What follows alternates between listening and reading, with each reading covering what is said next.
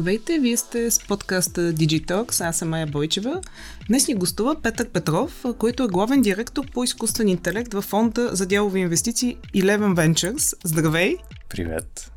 Това е една съвсем нова позиция и в фонда, и по принцип.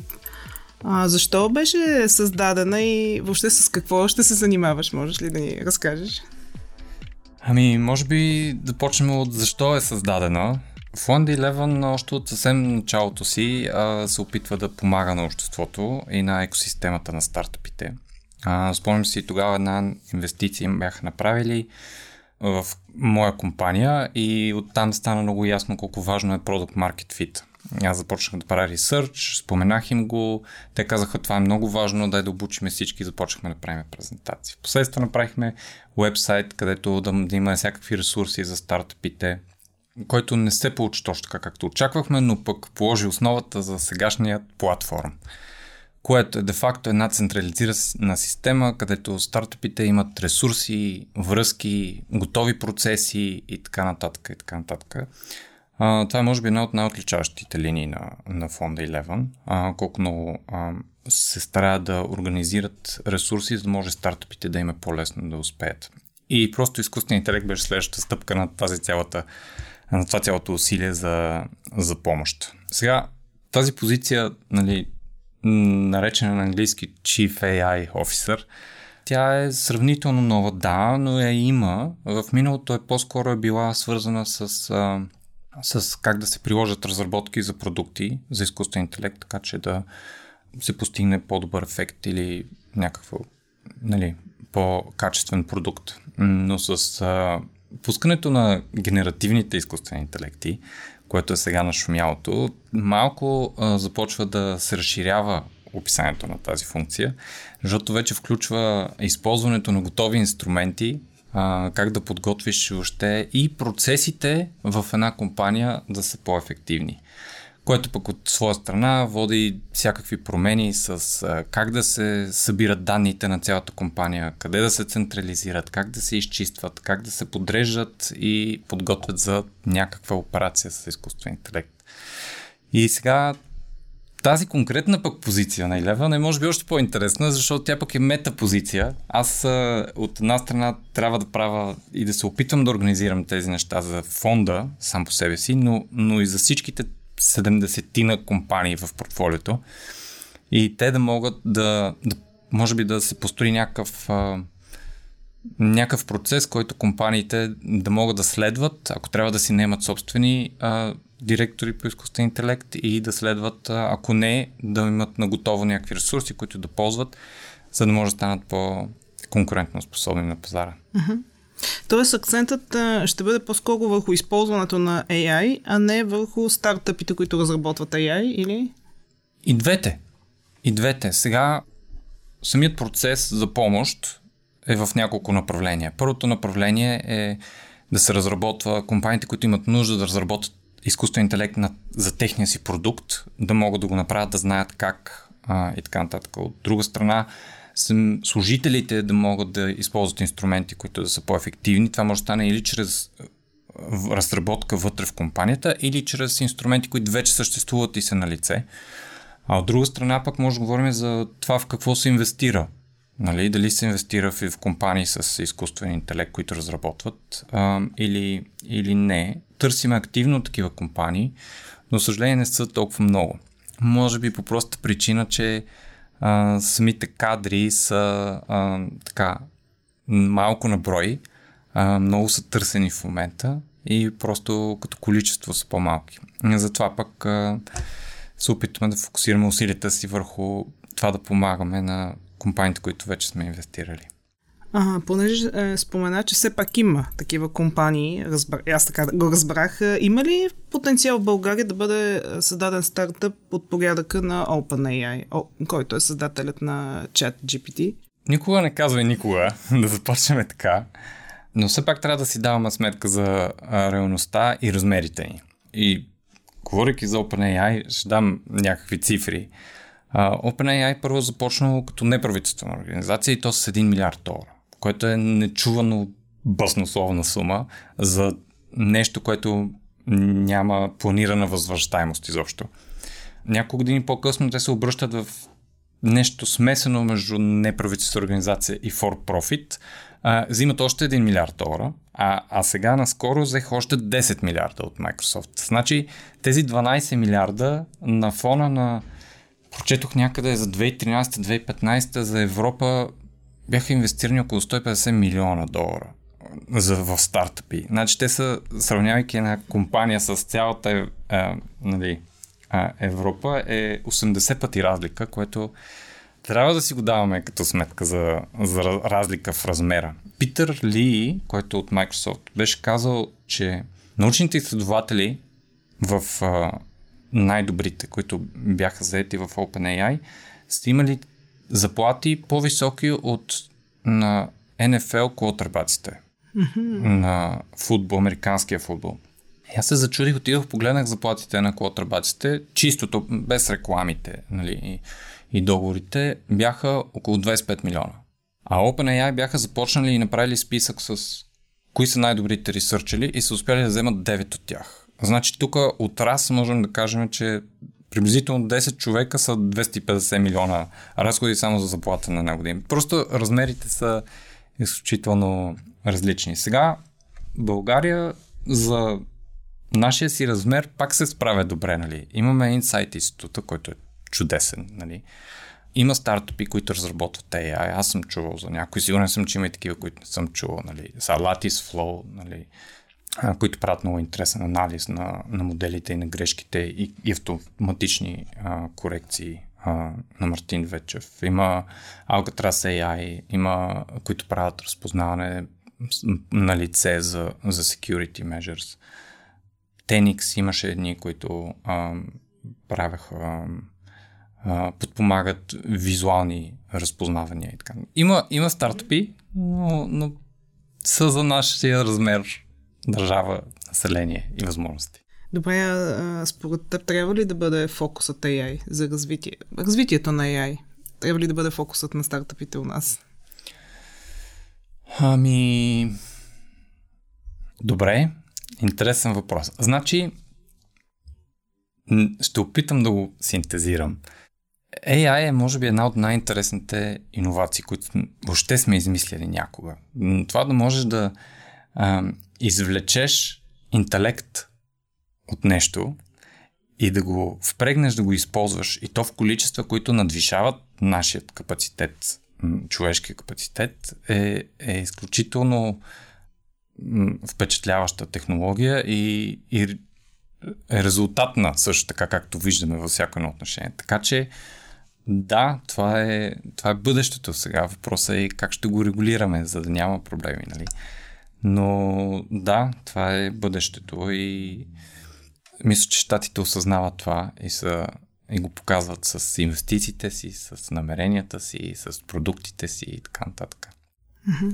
Да, при нас остава проблема с кадрите, реално, който... Откъде, между другото, имаш ли представа откъде идват кадрите в момента в, а, в България, които се занимават с AI? А, нямам много добра представа за това откъде идват новите кадри. Значи със сигурност има програми, например Software имат програма за Data Science, uh, Insight със сигурност, uh, които са в партньорство с два швейцарски uh, университета.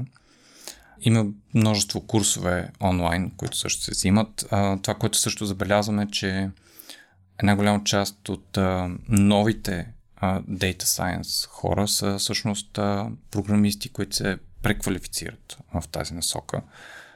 Освен това пък има и, и хора, които са учили в чужбина а, и са се върнали тук. А, така че те носят със себе си пък нали, знанията от, отдалече. Добре, да те върна на, така, на инвестициите. Изкуственият интелект и инвеститорите, ако можем да го определим между въодушевлението и скептицизма, Неотдавна френски стартъп получи финансиране от 113 милиона долара само месец след като беше основан. Нали, това излезе по много медии и беше доста шокова новина. А, в същото време се заговори, че прекалено се бърза с изкуствен интелект. Нали, това отдръпване леко за, за регулации. То не се говори за регулации от сега, но все пак сега се така, а, спешиха нещата. Кое надделява при инвеститорите? Въодушевлението или скептицизмът? ами, а, толкова много от толкова много посоки може да се подхване. Аз, а, например, сега се връщам от Сан Франциско. И докато бях там, излезе Марк Андерсън публикува един блокпост, а, много интересен, в който а, така разкри позицията си за изкуствен интелект, а именно, че всъщност не представлява никакъв, а, няма никакъв риск в изкуствен интелект, особен и важен, и всъщност е решение на всичките ни проблеми. Това идва само месец след като пък Джефри Хинтън, един от нали, най-известните изследователи, напуска го и казва, аз искам свободно да мога да обяснявам колко е опасен този изкуствен интелект.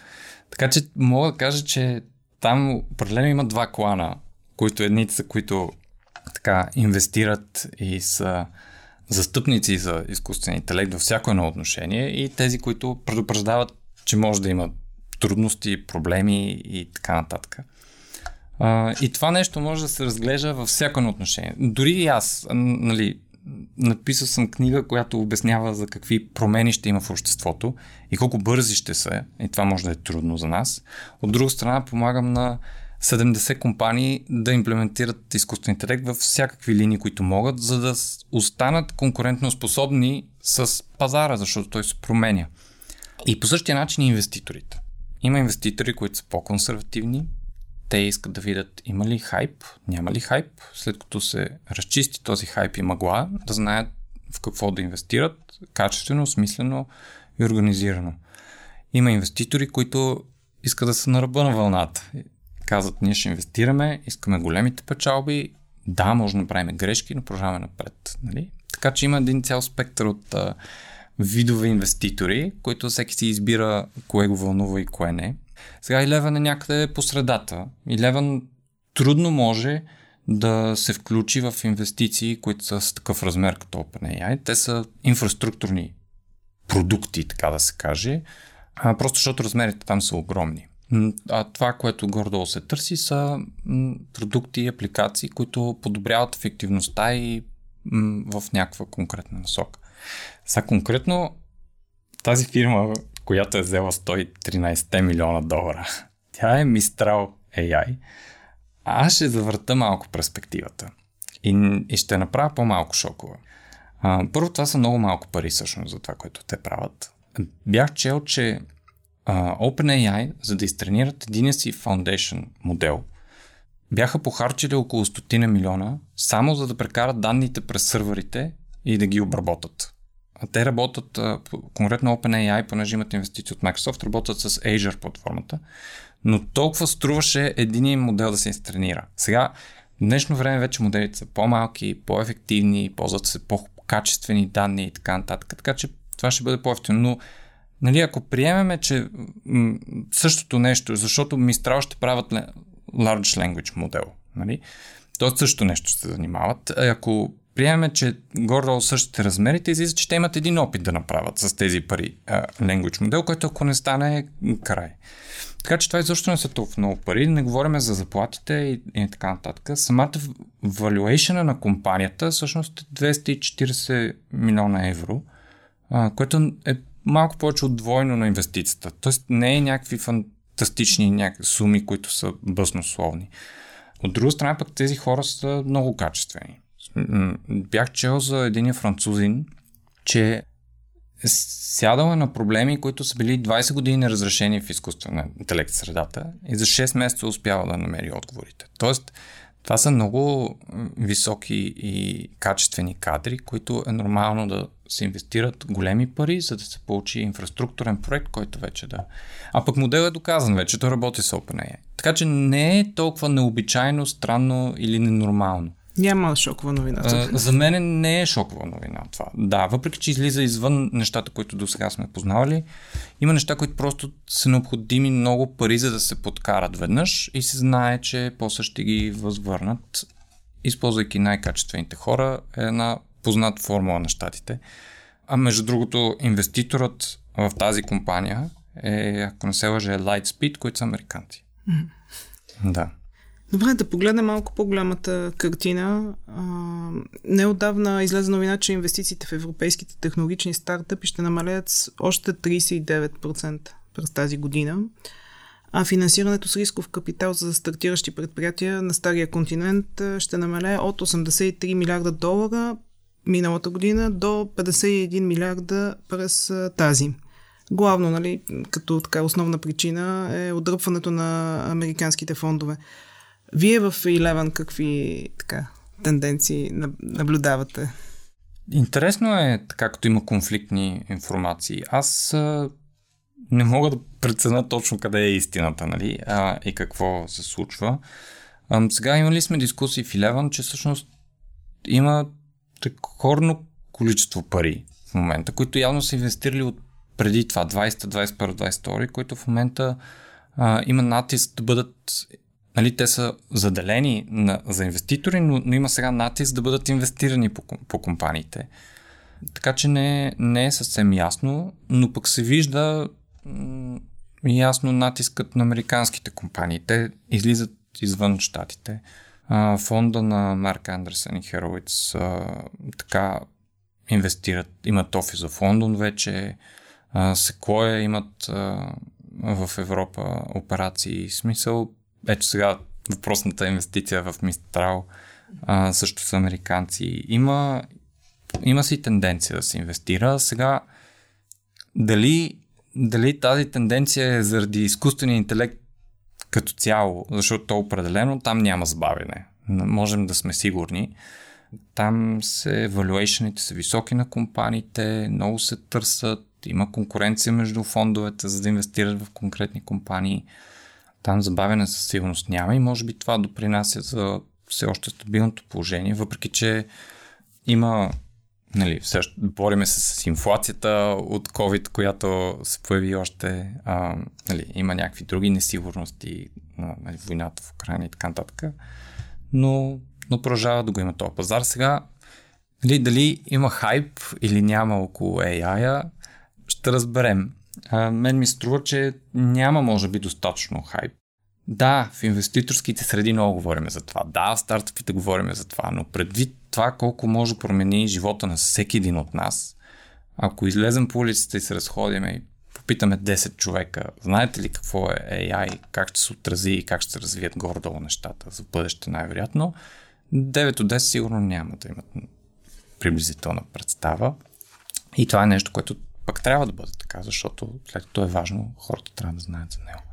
Тоест, вие не наблюдавате такова голямо отдръпване, за което се говори от американските? Ми, не, не, поне не в такъв размер. Добре. Като финал ми се иска така да хванем по социалния елемент на, на изкуствения интелект. Ти спомена, че издаваш книга. А да. каква, каква е тя?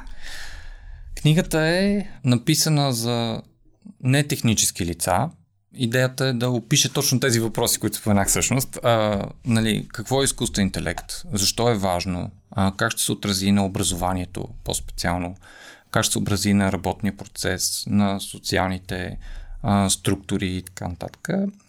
По един прост начин, а, логически. Там е, ясно съм разделил кои са факти и кои са а, мои мнения и пред, предвиждания. Така че по един много достъпен и лесен начин се опитвам да представя този целият хаос а, и емоции, които се завъртат около изкуствен интелект в а, едно така достъпно, лесно четиво. Как ще се отрази изкуствен интелект на, на живота ни въобще? Твоите прогнози какви са? Ами, а, а, ще се отрази бързо на първо време, а, по-бързо отколкото очакваме, и ще има много промени. Сега те ще са положителни и негативни. Доколко, до каква степен ще видим, но сигурно ще има промени навсякъде. Всичко ще става много по-бързо. Работите, които вършиме, ще се изпълняват или половинчато, или изцяло от изкуствен интелект.